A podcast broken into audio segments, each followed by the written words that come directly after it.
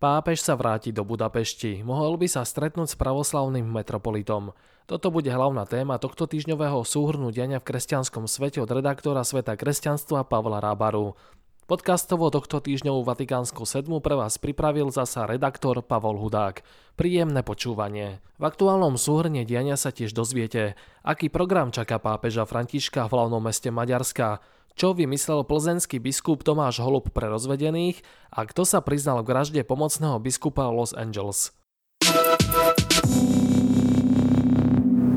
Keď v septembri 2021 prišiel na Slovensko pápež František, mal už za sebou niekoľko hodín strávených u našich južných susedov. V Budapešti predsedal slavnostnej omši na záver Medzinárodného eucharistického kongresu a stihol pozdraviť aj vrcholných politických predstaviteľov. Už vtedy bolo jasné, že 4 dní na Slovensku sú z diplomatického hľadiska vo výraznom nepomere s krátkou zastávkou v Maďarsku a aj preto pontifik slúbil, že sa do tejto krajiny vráti na pastoračnú návštevu. Tento týždeň Vatikán oznámil, že František splní svoj sľub Maďarom na konci apríla, keď zavíta do hlavného mesta na 3 dni. Čo ho čaká? Podľa zverejneného programu pápež priletí do Budapešti v piatok 28. apríla do poludnia a stretne sa s prezidentkou Katalin Novákovou, následne s premiérom Viktorom Orbánom a potom s predstaviteľmi štátu, občianskej spoločnosti a diplomatického zboru v priestoroch bývalého karmelitánskeho kláštora. Ďalší program ho čaká až podvečer, keď sa o 17. stretne v konkatedrále svätého Štefana s biskupmi, kňazmi, diakonmi, zasvetenými a seminaristami. V sobotu ráno je v pláne súkromná návšteva detí inštitútu blahoslaveného Lasla Bathany Stratmana. Tohto lekára chudobných blahorečil Ján Pavol II v roku 2003. Cirkev sa v spomínanom ústave stará o nevidiace a postihnuté deti. Pápež sa potom stretne aj s chudobnými a utečencami v kostole svätej Alžbety Uhorskej. Podvečer je na programe stretnutie s mládežou v športovej hale a večer už len súkromné stretnutie s jezuitmi na nunciatúre. V nedeľu o pol desiatej do poludnia bude František predsedať omší na námestí Košuta Lajoša a o 16. sa má stretnúť s ľuďmi univerzitného a kultúrneho sveta na Katolíckej univerzite Petera Pázmania. Podvečer odletí do Ríma. Dokopy predniesie 5 príhovorov a jednu homíliu. Čo je na pápežovej ceste zaujímavé?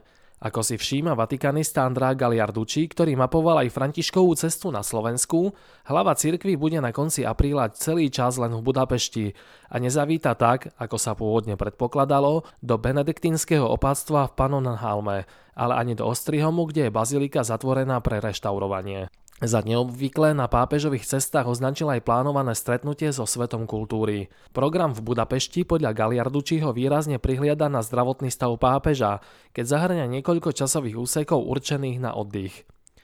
Bude však zaujímavé sledovať, či sa pápež František nakoniec stretne s metropolitom Hilarionom, bývalým vedúcim oddelenia vonkajších vzťahov Moskovského patriarchátu a v súčasnosti metropolitom Maďarska.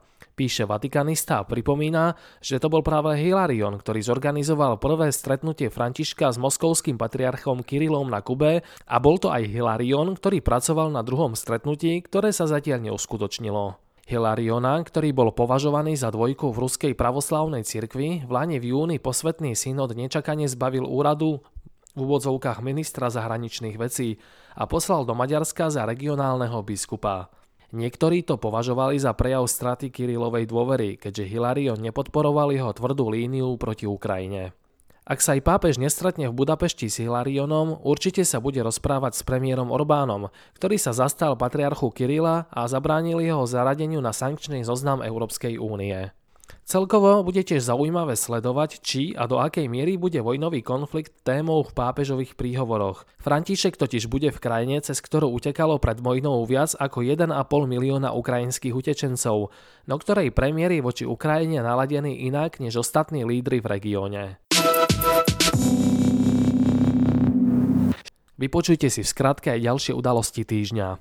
Zástupcovia cirkvy a reholy na Slovensku rokovali s predstaviteľmi rezortov hospodárstva a kultúry o kompenzácii vysokých cien energií.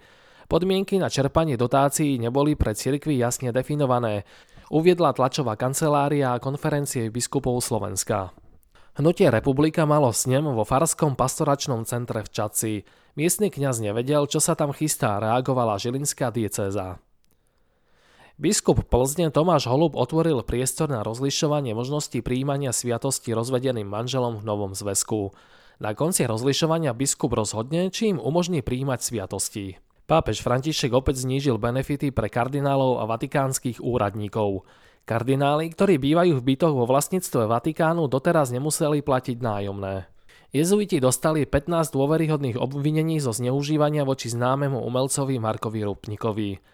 Predstavený mu pre nové obvinenia zakázal verejnú umeleckú činnosť, Rehoľa tiež podnikne kroky na začiatie interného konania, ktoré môže vyústiť až do vylúčenia z rádu. K vražde biskupa v Los Angeles sa priznal manžel gazdinej biskupa, jeho motív zostáva neznámy. Podozrivý 65-ročný Carlos Medina podľa polície nebol motivovaný peniazmi. Na našom webe svetkresťanstva.postoj.sk si nenechajte újsť aj ďalšie zaujímavé články, rozhovory a reportáže. Môžete si napríklad u nás prečítať článok o tom, prečo katolícka charita chodí na Ukrajinu pomáhať miestnym ľuďom, ktorí trpia vojnou. Ponúkame vám aj článok o americkej univerzite, kde modlitby v kaplnke prilákali viac ako 50 tisíc ľudí. Rovnako sa u nás dočítate aj to, ako vyzerá synagoga, kostol a mešita pod jednou strechou a tiež vám ponúkame rozhovor s manželmi, ktorí prišli o dceru hneď po narodení. Knižnú bodku za dnešnou vatikánskou sedmou dá kniha, ktorá v týchto dňoch vychádza v Argentíne. Kniha s názvom El Pastor, teda v preklade Pastier, je výsledkom viacerých rozhovorov, ktoré urobili s pápežom Františkom dvaja novinári, Francesca Ambrogetiova a Sergio Rubina počas desiatich rokov jeho pontifikátu. Ako ďalej uvádza Vatican News, novinári ponúkli na 346 stranách analýzu magistéria argentínskeho pápeža a venujú sa témam ako imigranti, ochrana života, vplyv reforiem rímskej kurie až po zneužívanie detí. Na záver knihy pápež priznáva, že mal krízy viery, ktoré však prekonal s Božou pomocou. V každom prípade, dodáva, viera, ktorá nás nestavia do krízy, je vierou v kríze. Rovnako ako viera, ktorá nás nenutí rásť, je vierou, ktorá musí rásť. Prajeme vám víkend plný viery. Do počutia.